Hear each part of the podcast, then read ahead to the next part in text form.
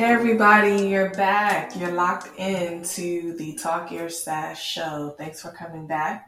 I'm your host, Jenna Bewent. Follow me on Instagram and Twitter at Jen Talks Tech. The Talk Your Sass show is a podcast featuring stories and conversations about what it really means for Black and Brown women to be successful in their careers and all the things it takes to climb to the top of the ladder. You know, success, the good, the bad, the glow up, and the ugly, and the traumatic, and lessons learned along the way and how we heal from those lessons. I'm also going to be talking about luxury lifestyles, rich mindsets, using high impact and high earning careers to create real wealth. I mean, generational wealth. I want to change the narrative and share stories and experiences of Black women that are changing the traje- trajectory of their lives and their families' lives. So let's talk some sass. Let's get into it. All right. So I'm going to be doing a POV at the beginning of each episode now. And today's POV is about this article that I've been seeing and this trend that I've been seeing all over TikTok. And it's about mediocrity for black women, black women mediocrity. And if you haven't seen it yet, it's about Black women opting for mediocrity instead of pursuing excellence. Make it make sense for me. I, I can't get into this trend. I'm a little bit confused. Um, the word mediocrity is triggering for me. It's giving basic. It's giving bottom. It's giving, it's giving waste. I can't, I can't. And so, I can't get with this trend. Black women are choosing mediocrity instead of pursuing excellence because the pursuit of ex- excellence is stressful. The pursuit of excellence is tiring. It's a burden and they're over it. So, I mean, that part I do get with and I do understand, but that doesn't mean that I'm stopping to pers- stopping my pursuit of excellence and excellence in the things that I do. I think that you can pursue excellence in increments. You could pursue excellence and take breaks. You could pursue excellence and then in other areas, not. So, you know, I think moments maybe of breaks or moments of pausing, reflecting, but mediocrity is just, whew, I, I can't. And so I've also read in this Refinery 29 article where I read about this online. You know, black women are tired of mediocre Matt, mediocre Mary. If you're not familiar, that's white people on the job being mediocre and still succeeding and still being happy in their job and still being promoted in their job. So they're tired of mediocre Matt and mediocre Mary still being able to succeed and they're like, if they can do it, why can't we? Uh, again, I just don't think this is realistic and it's going to backfire. You don't have to be on excellence all the time. I, I definitely think that that's exhausting. So, giving yourself room to fail, room to learn, room to grow, room to not really be good at something all the time or be on all the time, I think that's fine. But like choosing mediocrity, I just, I'm just confused. Okay, let's get into today's topic. In today's episode, I'm talking about we need more access. So it's an access gap. Um, we need more income to get more access. And so I know they for those that don't know, they, y'all know who they is. The Peoples. The Peoples told us that we should go to college and that that was the key to get wealth and prosperity. But it turns out that they're wrong. They're real, real extra wrong because the student loan debt crisis is actually slowing down Black wealth and right now, black wealth is at one tenth of white wealth. And y'all know I got the facts. So Fortune magazine did a study and published an article and said that in 2021, the income gap contributes to 70% less wealth for black families. And this study was done by two independent financial firms. And they project that by 2064, today's typical black family will have only accumulated approximately 70% less wealth than the typical white family. And so college is not really cutting it. Um, I'm not the one who's going to tell people not to go to college, but I think the whole point now to go to college is will probably be to increase your access, increase your network, and then have a really, really extensive strategy to increase your net worth because you're already going to be at a disadvantage or in the hole to go to college. So you're going to spend four years in college and then probably the rest of your life, if you're like most people, to pay off that student loan debt. So I'm not saying don't go to college, but definitely has to be another way. So the access gap also exists after college, which is part of my story because after college, you know, most black and brown people find out that they don't have the access, they don't have the network that they need to get the net worth that they need to build the wealth that they want. So the access gap also exists in hiring practices and interviews, especially for young Black tech workers, because we often don't have access to the network, the people, the tools, the knowledge that we need to best prepare on things like interviews, on things like promotion conversations.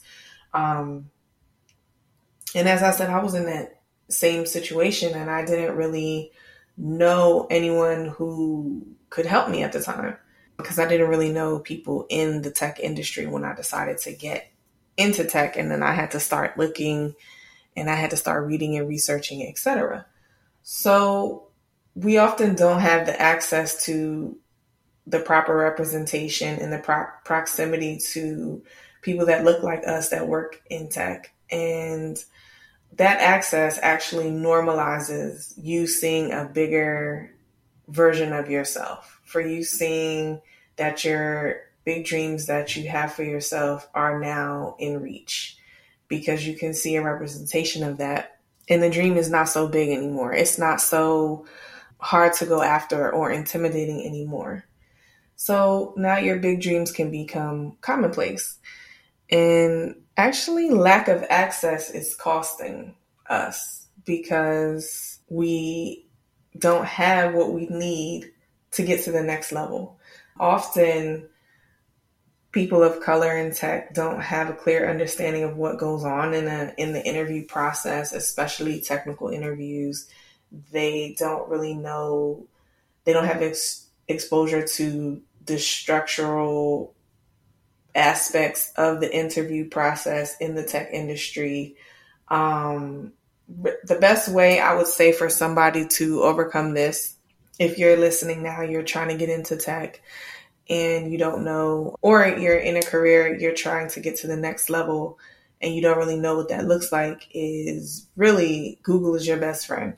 You can look up interview questions, you can look up interview processes, you can look up people who are in that role on Twitter or LinkedIn, people who are currently in the job that you want.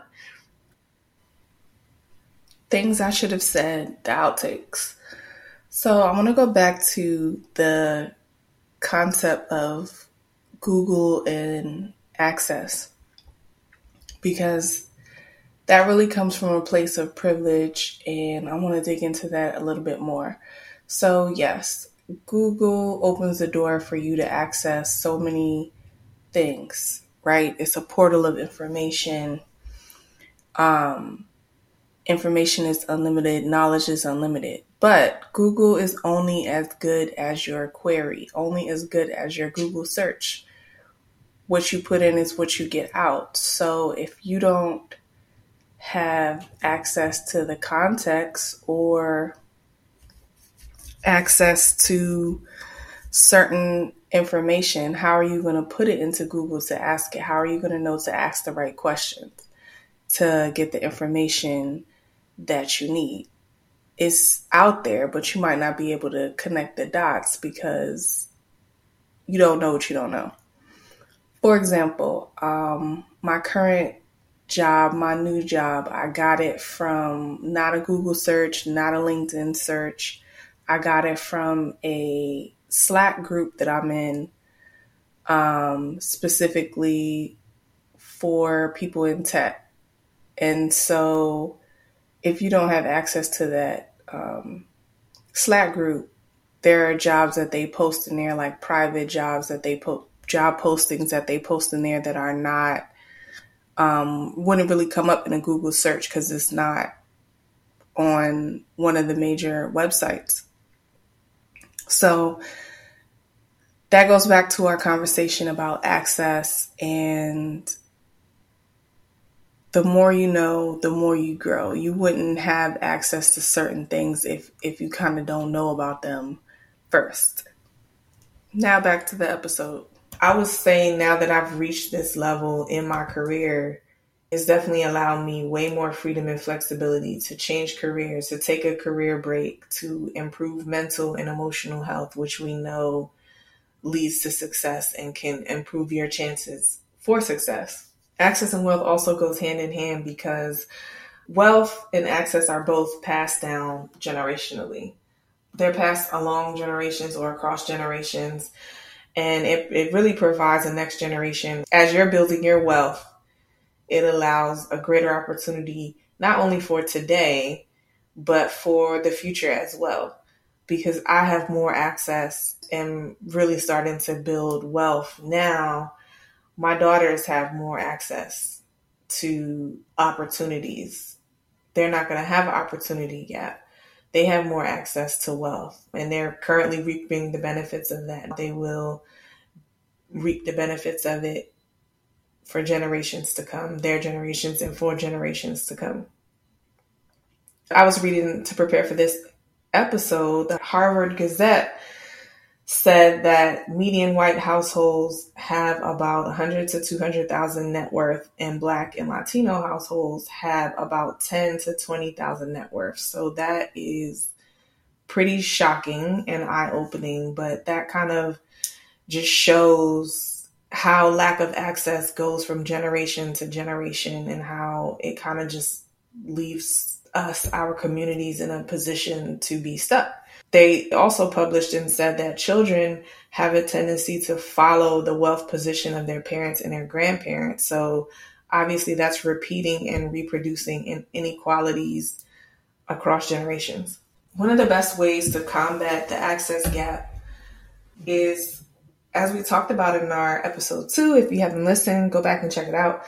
Negotiating for a raise and not leaving money on the table, not getting paid less than your worth I think not advocating for ourselves also just contributes to this access gap and this wealth gap. Learning the salary ranges within your company and within your industry to prepare yourself for negotiations, to prepare yourself to add tax to your worth and to your salary negotiations looking at this kind of data online and with your friends, colleagues, family, network where you feel comfortable, as we talked about last uh, episode. Let's normalize self advocacy as a form of self care and self love. Also, as a strategy for getting more access and building more wealth. So, this is our, my last data point for you guys. Bloomberg Wealth published an article that said 77 million families in the middle 60% make about $27,000 to $141,000. The top 1% in this country of about 1.3 million households roughly make about 500,000 a year. And so that's out of a total of 130 million people. And in 2019, 30% of households earned about $100,000 in 2020. We know that these numbers in this data today is probably a little bit less representative and skewed because of the pandemic, but around 15.5 Americans earn between 100,000 and 149,000. 8% of our population earned 150,000 to 199,000, so about 200,000. And there's only 10% of people or in the population that earn over 200,000. So I was having this conversation with a friend group recently, but to have a black household making, I would say, over six figures is probably puts you in the 1% of this country, of people in this country. So, can you imagine the access that's being created and change for people's families and trajectory. So as I'm now talking to people who work in tech. If you work in tech, you know that a hundred thousand dollars salary is and more is pretty commonplace and normal, normalized, right? Um, my neighbor, I, I just moved into a new neighborhood, so we're going to talk about access now. I met my neighbor. He has two tech jobs. He's making, he's a single guy. He's 36. He's making um, over to about 220 about K, right? He's making a little bit over a hundred thousand dollars from each job. So he could be anywhere between 220 and 250K. So I bring him up to say that look at the level of access and the level of representation that my daughters have because that's going to be normal in their environment. People making that kind of money, people working in tech, people doubling down and having two jobs in tech and making even more money. I mean, to know someone growing up that is doing this kind of thing really changes the trajectory of your life and your access. Ways that access has, I think, changed me is obviously in my network of people, in my resume and what I do. It follows me, it opens doors for me, it helps me enter rooms that I really wouldn't have ever dreamed of being in before I'm even in. It puts my name in conversations I now have access to more health and better health and, and wellness, digital health and wellness. I'm going to be using my um, HSA to subscribe the Calm app. That's the app that um, LeBron promotes. The Calm app, as well as the Shine app, to help me with mental health and emotional wealth and wellness let's talk about how access really impacts people's day to day life. So, um, I was reading a study by Urban.org or urban.org, and it said that at age 25, Americans in the highest income group can expect to live six years longer than their less fortunate or less economically well counterparts. They use the word poor, but I kind of don't want to say that. Um, it also said that the greater one's income, the lower the likelihood of them having diseases and premature death. Studies show that Americans at lower income levels are less healthy than Americans with higher income levels. Better health, better wealth, um, because of your access to self worth, assets, better emotional and mental health and well being income, wealth, access, all tied to mental health. They said in the study, compared with people from families who earn less than $100,000 a year, so less than six figures, compared with families that earn th- around $35,000 a year, and really that could be 35 to 50, are four times more likely to report being nervous, sad, depressed, have physical ailments, diseases, etc than people with higher income levels. Um, I say all this to say to give y'all the facts. Y'all know I give the facts. Money begets money. Opportunity begets opportunity. Access begets access. So it becomes just a compound situation of striving, thriving, excelling, and just accelerating yourself to the next level. I believe that you cannot build wealth without earning more income and having more access. With more income and access and wealth come better access to food and health options, better access to schools and education, access to a wider and wiser network, which, in my opinion, leads to more money and more opportunity for those that do something with the information and take action. Access to more information. I believe knowledge is power. Access to better health care, which we just discussed. Access to better environments and housing, and access to exposure, which I think is a big one because the more exposure you have, the more things become normalized to you. Luxury, wealth, information, success, worth. And these are all the things that compound and lead you to the next level. Most people can't be what they can't see. So at the end of the day, we have to find strategic ways to increase our incomes and strategic ways to increase our access. So I'm going to leave you with some tips. You can start freelancing, but when I say freelancing, no shade to Uber Eats and driving Lyft. I don't see anything wrong with that, but the kind of freelancing I'm talking about is strategic to help you do these compound actions that'll help you level up and lead to more access, wealth, and, and income.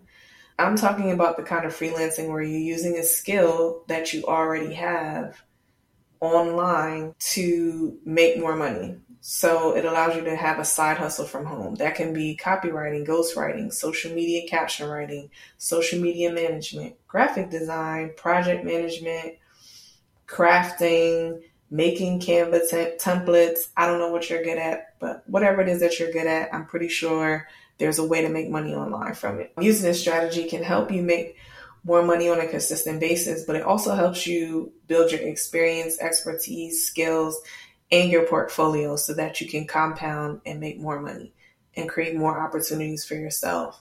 Also, that's how I got into tech really is building a portfolio of technical writing and copywriting and then that allowed me to work contract jobs, build my network and then that's how I got into tech. Automate your savings with withdrawals from your paycheck. This is a huge tip for me that allowed me to kind of become like addicted to savings. I love seeing my savings account grow. I love seeing the zeros go up in there. So, you know, I when I get paid, I automatically have my paycheck split into three parts. My savings account, my business account, and my spending account. And so um, all of my like real bills, they go into, oh, I'm sorry, my, I also have my spending account, it's my bills account, and then it's my business account and my savings account. So I actually have it tied into four now that I'm thinking about it. So spending, business, savings, and then my bills account. So when I'm ready to pay like big grown up bills, mortgage, whatever, car note, I use my bills account so that it's just easier to break up my bills and my spending that way. Like, I don't like having money that I'm going to use for bills or investing or my business into my regular spending account because that's my account for splurging, rewarding myself, um, paying for random stuff, going to brunch, whatever. Of course, we already talked about this as a strategy for increasing your access and your income, which is advocating for yourself and asking for a raise, a pay increase, or just completely leaving your job and getting a better job. And then creating an investment strategy. If available to you, I encourage everyone to double down on their 401k, especially if your company is matching. Creating a brokerage account for yourself, which you can invest in stock, bonds, mutual funds, or start a Roth IRA. I am not a financial advisor, so please do not take any financial advice that I am giving when it comes to things like investing um, from the lens of me being a professional financial advisor because I am not. Um, but I know that an investment strategy can definitely help you with access because now you can not only invest in that as a vehicle for building wealth, but once you can start building a community around that or getting into other people's community around investing, there's so many for Black people. I'm going to look, I don't have my phone, but I'm going to put it in the show notes of a community that I recently joined for Black millennials that want to learn more about investing. But that helps you build access as well because you're now networking with people who know more than you, people who can help you, people who might be on your same level, but that you can build friendships and relationship with that lead you to access other things. So access is just all about increasing your sphere of influence, increasing your network, net worth. Access is about increasing the amount of information you have and that you have an, an access to. Kind of just increasing your life's radius of the circle around you. Okay, thanks for tuning in, guys. I hope you enjoyed this episode. Thanks for listening, taking your time out to check out this episode. I hope you enjoyed it. You can DM me and reach out to me on Instagram and Twitter at Jen Talks Tech. You can also email me questions about the show, questions about being featured on the show at message at talkyoursass.com or you can text me 202 978 4072. You can find this episode online at talkyoursass.buzzsprout.com. Please don't forget to like, review, and share. Head over to the website that I just shared for the full show notes on this episode. If you enjoyed this episode, let me know wherever you can. Refer a friend. If you want to see us win, leave a review wherever you listen to podcasts. I love hearing from you guys. I love hearing from dope women. I love reading reviews, questions, and comments about the show. So if you have a minute, go ahead and do that. Thanks for listening to Talk Your Sass with Jennifer Wint. Until next time, I'm making room and taking up space and talking more sass.